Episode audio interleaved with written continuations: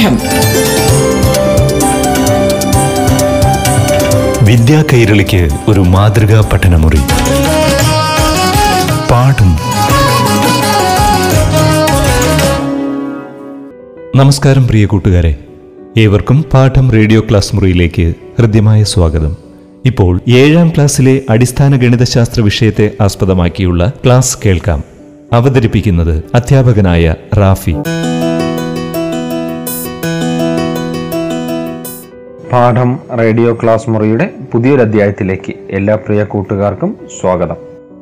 കഴിഞ്ഞ അധ്യായങ്ങളിലൂടെ ഏഴാം ക്ലാസ്സിലെ രണ്ടാമത്തെ ചാപ്റ്ററായ സമാന്തര വരകൾ എന്നതിലെ കോണുകളെക്കുറിച്ചും വ്യത്യസ്ത രൂപത്തിൽ വ്യത്യസ്ത രീതിയിലുള്ള നാല് തരത്തിലുള്ള കോണുകളെക്കുറിച്ചും ആ കോണുകൾ രൂപപ്പെടുന്നതിന്റെ പ്രത്യേകതയും ആ കോണുകളുടെ അളവുകളുടെ പ്രത്യേകതയും കൃത്യമായും നാം മനസ്സിലാക്കി. ഇന്നത്തെ അധ്യായത്തിലൂടെ നാം മനസ്സിലാക്കാൻ ഉദ്ദേശിക്കുന്നത് മൂന്നാമത്തെ അധ്യായമായ മാറുന്ന സംഖ്യകളും മാറാത്ത ബന്ധങ്ങളും എന്ന അധ്യായത്തിന്റെ ആദ്യ ഭാഗങ്ങളാണ്. ഈ അധ്യായത്തെക്കുറിച്ച് ഒരു ആമുഖമായി പറയുമ്പോൾ ബീജഗണിതം എന്താണ് അല്ലെങ്കിൽ ബീജഗണിതം എങ്ങനെയാണ് എഴുതേണ്ടത് തുടങ്ങി ബീജഗണിതവുമായി ബന്ധപ്പെട്ട കുറച്ച് കാര്യങ്ങൾ ഈ അധ്യായത്തിലൂടെ നമുക്ക് മനസ്സിലാക്കാം. ആദ്യമായി ബീജഗണിതം എന്ന് പറഞ്ഞാൽ എപ്പോഴും സംഖ്യകൾക്ക് പകരം നാം അക്ഷരങ്ങൾ ഉപയോഗിച്ച് സംഖ്യകളെ സൂചിപ്പിക്കുന്ന രീതിയെയാണ് ബീജഗണിതം എന്ന് പറയുന്നത്. ഒരു ബീജഗണിതം എഴുതണമെങ്കിൽ ആ ബീജഗണിതം എഴുതുന്നതിന് ആവശ്യമായ ഭാഷാവാക്യം നമുക്ക് വേണം. ഉദാഹരണത്തിന് ഒരു സംഖ്യയോട് മൂന്ന് കൂട്ടുക. ഇങ്ങനെ പറയുന്നതിനെ ഭാഷാവാക്യം എന്ന് പറയുന്നു. ഒരു സംഖ്യയോട് മൂന്ന് കൂട്ടുക. ആ സംഖ്യ ഏതാണ് എന്ന് വ്യക്തമല്ലാത്തതിനാൽ ആ സംഖ്യയ്ക്ക് പകരം ഏതെങ്കിലും ഒരു അക്ഷരം കൊടുത്ത് ആ സംഖ്യയെ സൂചിപ്പിച്ചുകൊണ്ട് എഴുതുന്നതിനെയാണ് ബീജഗണിതം എന്ന് പറയുന്നത്. അതായത് ഒരു ഭാഷാവാക്യം ഉണ്ടെങ്കിൽ മാത്രമാണ് അതിൽ നിന്ന് ബീജഗണിത വാക്യം എഴുതാൻ കഴിയുന്നത്. ബീജഗണിത വാക്യം എഴുതുമ്പോൾ ഇംഗ്ലീഷ് അക്ഷരമാലയിലെ എ മുതൽ ഇസഡ് വരെയുള്ള അക്ഷരങ്ങൾ ചെറിയ അക്ഷരങ്ങൾ അല്ലെങ്കിൽ സ്മോൾ ലെറ്റേഴ്സ് ഉപയോഗിച്ചുകൊണ്ടാണ് ബീജഗണിതം എഴുതുന്നത്. ഒരു സംഖ്യയോട് മൂന്ന് കൂട്ടുക എന്ന് പറയുന്ന ഭാഷാവാക്യത്തിൽ നിന്നും ഒരു ബീജഗണിത വാക്യത്തിലേക്ക് മാറുവാൻ ഒരു സംഖ്യ എന്നതിനെ എ മുതൽ ഇസഡ് വരെയുള്ള ഏതെങ്കിലും ഒരു അക്ഷരം കൊണ്ട് നമുക്ക് സൂചിപ്പിക്കാം. സാധാരണയായി എക്സ് വൈ തുടങ്ങിയ അക്ഷരങ്ങൾ ഉപയോഗിക്കാറുണ്ട്. എക്സും വൈയും മാത്രമല്ല എ മുതൽ ഇസഡ് വരെയുള്ള ഏത് അക്ഷരവും നമുക്ക് ഉപയോഗിക്കാവുന്നതാണ്. ഇപ്പോൾ ഒരു സംഖ്യയ്ക്ക് പകരം എക്സ് എന്ന് എടുത്തു കഴിഞ്ഞാൽ ആ എക്സിനോട് അല്ലെങ്കിൽ ആ സംഖ്യയോട് മൂന്ന് കൂട്ടുക എന്നതിനെ എക്സിനോട് മൂന്ന് കൂട്ടുക. അതായത് എക്സ് പ്ലസ് മൂന്ന് എന്ന് എഴുതുന്നു. ഒരു സംഖ്യയോട് മൂന്ന് കൂട്ടുക എന്ന് പറയുന്നത് ഭാഷാവാക്യവും എക്സ് പ്ലസ് മൂന്ന് എന്ന് പറയുന്നത് ബീജഗണിത വാക്യവുമാണ്. ഇതുപോലെ കൂട്ടുകാർ മുൻ ക്ലാസ്സുകളിൽ മനസ്സിലാക്കിയിട്ടുള്ള സമവാക്യങ്ങൾ അതായത് ഒരു സമചതുരത്തിന്റെ ചുറ്റളവ് കാണുന്നതിനുള്ള സമവാക്യം തീർച്ചയായും എല്ലാ കൂട്ടുകാർക്കും അറിയാം. എന്നാൽ ഈ സമവാക്യം ഒരു ബീജഗണിത വാക്യമാണ് എന്നുള്ള കാര്യം നാം മനസ്സിലാക്കുക. അതായത് ഒരു സമചതുരത്തിന്റെ ഒരു വശം അതായത് നാല് വശങ്ങളും തുല്യമായ രൂപമാണ് സമചതുരം. അതിലെ ഒരു വശത്തിന്റെ നീളം മൂന്ന് സെന്റിമീറ്റർ എന്ന് പറഞ്ഞിരുന്നാൽ ആ സമചതുരത്തിന്റെ ചുറ്റളവ് കാണുന്നതിന് വേണ്ടിയിട്ട് മൂന്ന് സെന്റിമീറ്റർ ആയിട്ടുള്ള ഒരു വശത്തിനെ നാല് പ്രാവശ്യം എഴുതി കൂട്ടുകയോ അല്ലെങ്കിൽ നാല് ഇന്റു മൂന്ന് നാല് ഇന്റു വശം എന്ന് ഗുണിച്ച് എഴുതുകയോ ചെയ്യാറുണ്ട്. സാധാരണ നമ്മൾ ഫോർ ഇന്റു സൈഡ് എന്ന ഒരു സമവാക്യ രൂപത്തിലാണ് പറയുന്നത്. അത് തന്നെയാണ് നമ്മുടെ ബീജഗണിതത്തിലേക്ക് മാറുന്നത്. ഒരു സൈഡ് എന്നതിനെ ഇംഗ്ലീഷ് അക്ഷരമാലയിലെ എസ് എന്ന അക്ഷരം കൊണ്ട് സൂചിപ്പിക്കുന്നു. സൈഡ്. വശം എന്നതിനെ എക്സ് എന്ന അക്ഷരം കൊണ്ട് സൂചിപ്പിക്കുന്നു. അതുപോലെ തന്നെ പെരിമീറ്റർ ചുറ്റളവ് എന്ന വാക്കിനെ പി എന്ന അക്ഷരം കൊണ്ട് സൂചിപ്പിക്കുന്നു. അതായത് പി സമം ഫോർ ഇന്റു സൈഡ് എന്നതിനെ പെരിമീറ്റർ അല്ലെങ്കിൽ ചുറ്റളവ് സമം നാല് ഇന്റു വശം എന്നതിനെ പി സമം ഫോർ ഇന്റു എസ് എന്ന് എഴുതാം. ഇതാണ് സമചിതരത്തിന്റെ ചുറ്റളവിന്റെ സമവാക്യം അല്ലെങ്കിൽ ബീജഗണിത വാക്യം.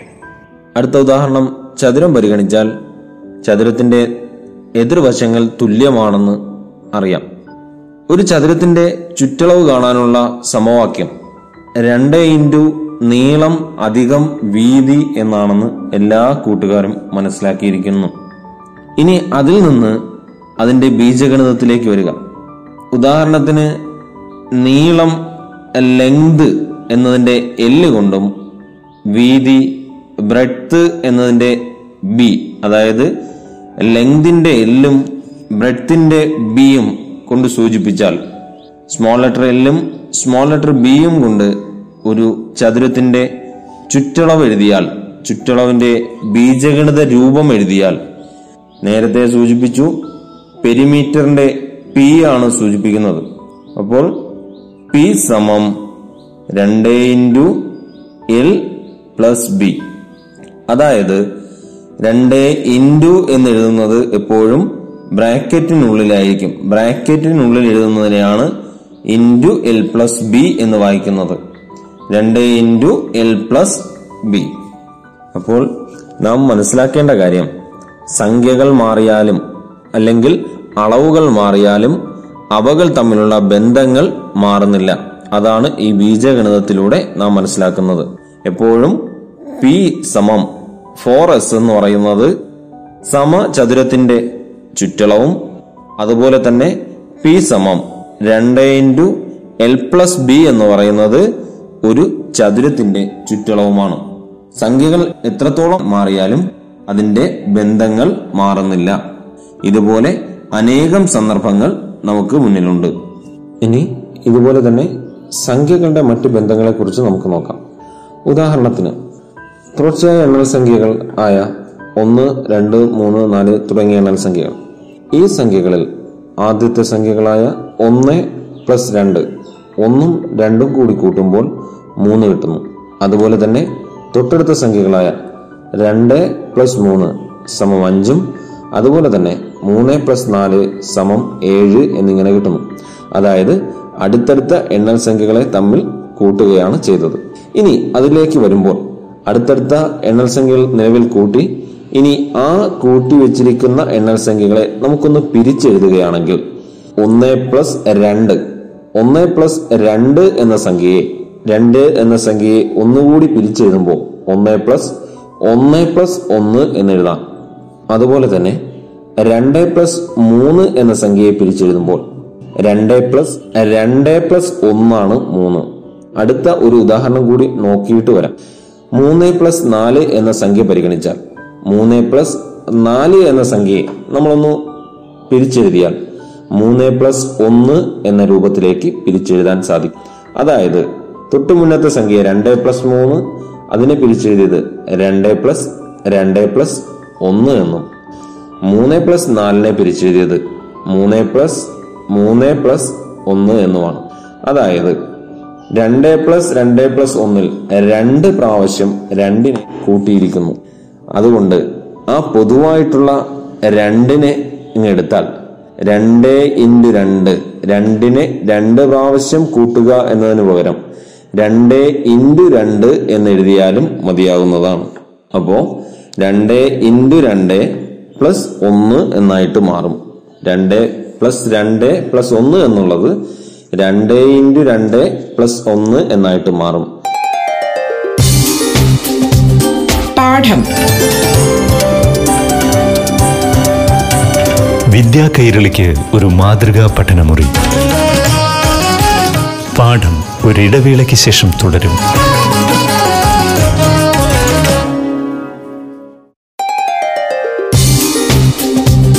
പാഠം. വിദ്യാ കൈരളിക്ക് ഒരു മാതൃകാ പഠനമുറി. പാഠം തുടരുന്നു. ഇനി അടുത്ത ഉദാഹരണം. മൂന്ന് പ്ലസ് നാല് എന്നുള്ളത് പിരിച്ചെഴുതിയത് മൂന്ന് പ്ലസ് മൂന്ന് പ്ലസ് ഒന്ന് എന്നതിനെ രണ്ട് ഇന്റു മൂന്ന് മൂന്ന് പ്ലസ് മൂന്ന് എന്ന് പറഞ്ഞാൽ മൂന്നിനെ രണ്ട് തവണ ഗുണിച്ചിരിക്കുന്നു എന്നതാണ്. അങ്ങനെ പറയുമ്പോൾ രണ്ട് ഇന്റു മൂന്ന് പ്ലസ് ഒന്ന് എന്നാക്കി മാറ്റാം. രണ്ട് ഇന്റു മൂന്ന് പ്ലസ് ഒന്ന് എന്നാക്കി മാറ്റാം. ഇനി അടുത്ത ഒരു സംഖ്യ എടുത്തു കഴിഞ്ഞാൽ നാല് പ്ലസ് അഞ്ച് എന്ന അടുത്ത സംഖ്യ എടുത്തു കഴിഞ്ഞാലും നാല് പ്ലസ് അഞ്ചിനെ നാല് പ്ലസ് നാല് പ്ലസ് ഒന്ന്. അഞ്ചിനെ പിരിച്ചെഴുതുമ്പോൾ നാല് പ്ലസ് ഒന്ന് എന്ന് എഴുതാം അതായത് നാല് പ്ലസ് നാല് പ്ലസ് ഒന്ന്. നാല് എന്ന സംഖ്യ രണ്ട് പ്രാവശ്യം കൂട്ടിയിരിക്കുന്നതിനാൽ നമുക്ക് രണ്ട് ഇന്റു നാല് എന്ന് പറയാം. പ്ലസ് ഒന്ന്. അതിനോടൊപ്പം ആ ഒന്ന് എന്ന സംഖ്യ കൂടി കൂട്ടുക.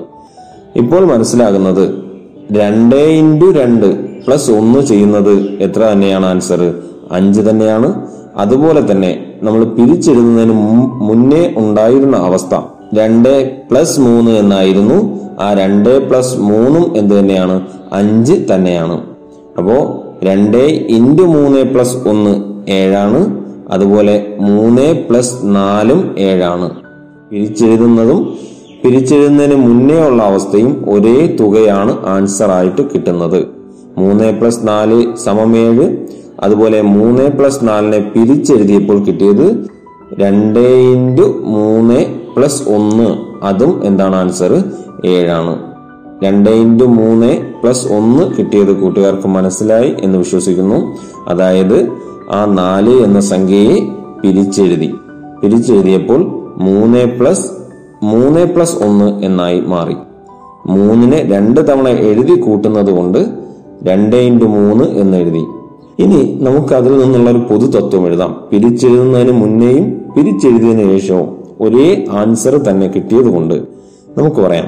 ഏതെങ്കിലും എണ്ണൽ സംഖ്യ എടുത്ത് അതിനടുത്ത എണ്ണൽ സംഖ്യ കൂട്ടിയാലും ആദ്യത്തെ സംഖ്യയുടെ രണ്ട് മടങ്ങിനോട് ഒന്ന് കൂട്ടിയാലും ഒരേ സംഖ്യ തന്നെ കിട്ടുന്നു. ഒന്നുകൂടി ഏത് എണ്ണൽ സംഖ്യ എടുത്താലും ആ എണ്ണൽ സംഖ്യയോട് തൊട്ടടുത്ത എണ്ണൽ സംഖ്യ കൂടി കൂട്ടിയാൽ ഉദാഹരണത്തിന് പത്ത് എന്ന് പറയുന്ന സംഖ്യ. ആ പത്ത് എന്ന സംഖ്യയോട് തൊട്ടടുത്ത എണ്ണൽ സംഖ്യയായ പതിനൊന്ന് കൂട്ടിയാൽ കിട്ടുന്നത് പത്ത് പ്ലസ് പതിനൊന്ന് സമം ഇരുപത്തി ഒന്ന് ആണ്. ഈ പത്ത് പ്ലസ് പതിനൊന്നിനെ പതിനൊന്നിൽ പതിനൊന്നിനെ പിരിച്ചെഴുതുമ്പോൾ പത്ത് പ്ലസ് പത്ത് പ്ലസ് ഒന്ന് എന്ന് എഴുതാം. അതായത് രണ്ട് ഇന്റു പത്ത് പ്ലസ് ഒന്ന്. അവിടെയും വരുന്ന ഉത്തരം ഇരുപത്തി ഒന്ന് തന്നെയാണ്. അതുകൊണ്ടാണ് പറഞ്ഞത് ഏത് എണ്ണൽ സംഖ്യ എടുത്താലും അതിനടുത്ത എണ്ണൽ സംഖ്യ കൂട്ടിയാൽ ആദ്യത്തെ സംഖ്യയുടെ രണ്ടു മടങ്ങിനോട് ഒന്ന് കൂട്ടുന്നതിന് തുല്യമാണ്. അവിടെ കിട്ടുന്ന ഉത്തരങ്ങൾ രണ്ടും തുല്യമാണ്. ഇനി നമുക്ക് ഇത്രയും പറഞ്ഞ കാര്യങ്ങൾ സംഖ്യകൾ ഉപയോഗിച്ച് പറഞ്ഞ കാര്യങ്ങളെല്ലാം ബീജഗണിതത്തിലേക്ക് മാറ്റേണ്ടതുണ്ട്. അങ്ങനെ ബീജഗണിതത്തിലേക്ക് മാറ്റുമ്പോൾ ശ്രദ്ധിക്കേണ്ട കാര്യം ഏതൊരു എണ്ണൽ സംഖ്യ എടുത്താലും എന്ന് പറഞ്ഞതിന് അവിടെ നമുക്ക് ഒരു അക്ഷരം കൊണ്ട് സൂചിപ്പിക്കാം. ഉദാഹരണത്തിന് എക്സ് എന്ന അക്ഷരമാണ് പരിഗണിക്കുന്നതെങ്കിൽ ഒരു സംഖ്യ എന്നതിനെ എക്സ് എന്ന അക്ഷരം കൊണ്ട് സൂചിപ്പിച്ചാൽ അതിന്റെ തൊട്ടടുത്ത സംഖ്യ ഏഴ് എന്ന സംഖ്യയുടെ തൊട്ടടുത്ത സംഖ്യ എട്ടാണെന്നതുപോലെ എക്സ് എന്ന സംഖ്യയുടെ തൊട്ടടുത്ത സംഖ്യ എന്ന് പറയുന്നത് എക്സിനോട് ഒന്ന് കൂട്ടുന്നതാണ്. ഏഴിനോട് ഒന്ന് കൂട്ടിയപ്പോഴാണ് നമുക്ക് എട്ട് എന്ന തൊട്ടടുത്ത സംഖ്യ കിട്ടിയതുപോലെ എക്സ് എന്ന സംഖ്യയോട് ഒന്ന് കൂട്ടുമ്പോഴാണ് അതിന്റെ തൊട്ടടുത്ത സംഖ്യയായ എക്സ് പ്ലസ് ഒന്ന് കിട്ടുന്നത്. ഇനി മുന്നേ ചെയ്തതുപോലെ ഏഴ് പ്ലസ് എട്ട് എന്ന സംഖ്യകൾ തമ്മിൽ കൂട്ടിയതുപോലെ ഇവിടെ കൂട്ടുമ്പോൾ എക്സ് അധികം എക്സ് പ്ലസ് ഒന്ന്. എക്സ് അധികം എക്സ് പ്ലസ് ഒന്ന്. നേരത്തെ നമ്മൾ ചെയ്ത ക്രിയ രണ്ട് സംഖ്യകൾ ഉള്ളത് കൊണ്ട് അല്ലെങ്കിൽ ഏഴ് പ്ലസ് ഏഴ് പ്ലസ് ഒന്ന് ആയതിനാൽ ഏഴിനെ രണ്ട് പ്രാവശ്യം എഴുതി കൂട്ടുന്നതിന് പകരം രണ്ട് ഇന്റു ഏഴ് പ്ലസ് ഒന്ന് എന്നാണ് എഴുതിയത്. അതേ പ്രകാരം പരിഗണിക്കുകയാണെങ്കിൽ ഇവിടെയും എക്സ് അധികം എക്സിനെ രണ്ട് ഇന്റു എക്സ് പ്ലസ് ഒന്ന് എന്ന് എഴുതാൻ സാധിക്കും. ഇനി കൂട്ടുകാർ മനസ്സിലാക്കേണ്ട മറ്റു കുറച്ച് കാര്യങ്ങൾ. എക്സ് അധികം എക്സ് എന്ന് പറഞ്ഞാൽ രണ്ട് എക്സ് ആണ്. ഇനി എക്സ് അല്ലാതെ മറ്റേതെങ്കിലും ഒരു അക്ഷരം പരിഗണിച്ചാലും ഉദാഹരണത്തിന് കെ പ്ലസ് കെ രണ്ട് കെ എന്നാണ് എഴുതുന്നത്. വൈ അധികം വൈയും രണ്ട് വൈ ഏത് അക്ഷരം എടുത്താലും രണ്ട് വൈ അതേ അക്ഷരം ഉപയോഗിച്ചാണ് പറയുന്നത്. അങ്ങനെ തൊട്ടുമുന്നത്തെ ഉദാഹരണത്തിൽ നമുക്ക് എക്സ് അധികം എക്സ് പ്ലസ് ഒന്നിന് തുല്യമാണ് രണ്ട് എക്സ് പ്ലസ് ഒന്ന് എന്ന് കിട്ടി. നേരത്തെ നമ്മൾ സംഖ്യകൾ ഉപയോഗിച്ച് മനസ്സിലാക്കിയ ഉദാഹരണങ്ങളുടെ എല്ലാം പൊതുവായ ബീജഗണിത രൂപമാണ് ഈ പറഞ്ഞ എക്സ് അധികം എക്സ് പ്ലസ് ഒന്ന് സമം രണ്ട് എക്സ് പ്ലസ് ഒന്ന് എന്നുള്ളത്. ഇനി നമ്മൾ ഒരു സംഖ്യയെ എക്സ് എന്നെടുത്ത് അതിന്റെ തൊട്ടടുത്ത സംഖ്യ എക്സ് പ്ലസ് ഒന്ന് എന്ന് പറഞ്ഞു. അതുപോലെ തൊട്ടടുത്ത സംഖ്യ എന്ന് പറയുന്നില്ല. പകരം രണ്ട് സംഖ്യകൾ എന്നാണ് സൂചിപ്പിക്കുന്നത് എങ്കിൽ അല്ലെങ്കിൽ ചോദ്യത്തിൽ പറയുന്നത് എങ്കിൽ ഒരു സംഖ്യയെ എക്സ് എന്നും മറ്റൊരു സംഖ്യയെ വൈ എന്നും എടുക്കുക. എക്സും വൈയും മാത്രമല്ല ഏത് അക്ഷരങ്ങൾ വേണമെങ്കിലും ചെറിയ അക്ഷരങ്ങൾ എടുക്കാം. അപ്പോൾ രണ്ട് അക്ഷരങ്ങൾ അല്ലെങ്കിൽ രണ്ട് സംഖ്യകൾ എന്ന് ചോദ്യത്തിൽ ഉണ്ടെങ്കിൽ ഒരു സംഖ്യയെ എക്സ് എന്നെടുത്താൽ അടുത്ത സംഖ്യ വൈ ആയിരിക്കും. അല്ലെങ്കിൽ വൈ സെഡ് ആയിരിക്കാം. മറ്റൊരു അക്ഷരമായിരിക്കാം. തൊട്ടടുത്ത സംഖ്യ എന്ന് സൂചിപ്പിക്കുമ്പോൾ അല്ലെങ്കിൽ ആദ്യത്തെ സംഖ്യയോട് മൂന്ന് കൂട്ടിയ സംഖ്യ ഇങ്ങനെ സൂചിപ്പിക്കുമ്പോൾ മാത്രമാണ് എക്സ് പ്ലസ് ഒന്നെന്നോ അല്ലെങ്കിൽ എക്സ് പ്ലസ് രണ്ടെന്നോ ഒക്കെ എഴുതുന്നത്. അപ്പോൾ രണ്ട് സംഖ്യകൾ തമ്മിൽ കൂട്ടുന്നത് എക്സ് വൈ ഇവ രണ്ട് സംഖ്യകളാണെങ്കിൽ ആ എക്സും വൈയും തമ്മിൽ കൂട്ടുന്നത് എന്നതിനെ നമുക്ക് എക്സ് പ്ലസ് വൈ എന്ന് എഴുതാം. ബീജഗണിതം എഴുതുമ്പോൾ അല്ലെങ്കിൽ ഭാഷാവാക്യത്തിൽ പറയുമ്പോൾ രണ്ട് സംഖ്യകളുടെ തുക എന്ന് മാത്രം പറഞ്ഞിരുന്നാൽ അതിനെ ആദ്യഘട്ടം എന്ന രൂപത്തിൽ ആ സംഖ്യകളെ നമുക്ക് എക്സും വൈയും ഉപയോഗിച്ച് സൂചിപ്പിക്കാം. അപ്പോൾ അങ്ങനെ എടുക്കുമ്പോൾ എക്സ് അധികം വൈ ഇനി ഈ എക്സ് അധികം വൈ എന്ന് എഴുതുന്നത് പോലെ തന്നെയാണ് വൈ അധികം എക്സ് എന്ന് എഴുതിയാലും ഒരേ ആൻസർ ആണ് കിട്ടുന്നത്. ഉദാഹരണത്തിന് രണ്ട് പ്ലസ് മൂന്ന് എന്നെഴുതുന്നതും അഞ്ചാണ്. അതുപോലെ തന്നെ മൂന്ന് പ്ലസ് രണ്ട് എന്നെഴുതുന്നതും അഞ്ചാണ്. അപ്പോൾ എക്സ് പ്ലസ് വൈ സമം വൈ പ്ലസ് എക്സ് എന്നതിന് തുല്യമാണ്. ഇനി ബീജഗണിതത്തിലേക്ക് എഴുതുന്നതിന് ഒരു ഉദാഹരണം പരിഗണിക്കാം. ഭാഷാവാക്യം അല്ലെങ്കിൽ നമ്മുടെ ചോദ്യം ഇങ്ങനെയാണ്. ഒരു സംഖ്യയോട് മറ്റൊരു സംഖ്യ കൂട്ടി. പിന്നെ കൂട്ടിയ സംഖ്യ കുറച്ചു. ഇപ്പോൾ എത്ര കിട്ടി. ഇതാണ് ചോദ്യം.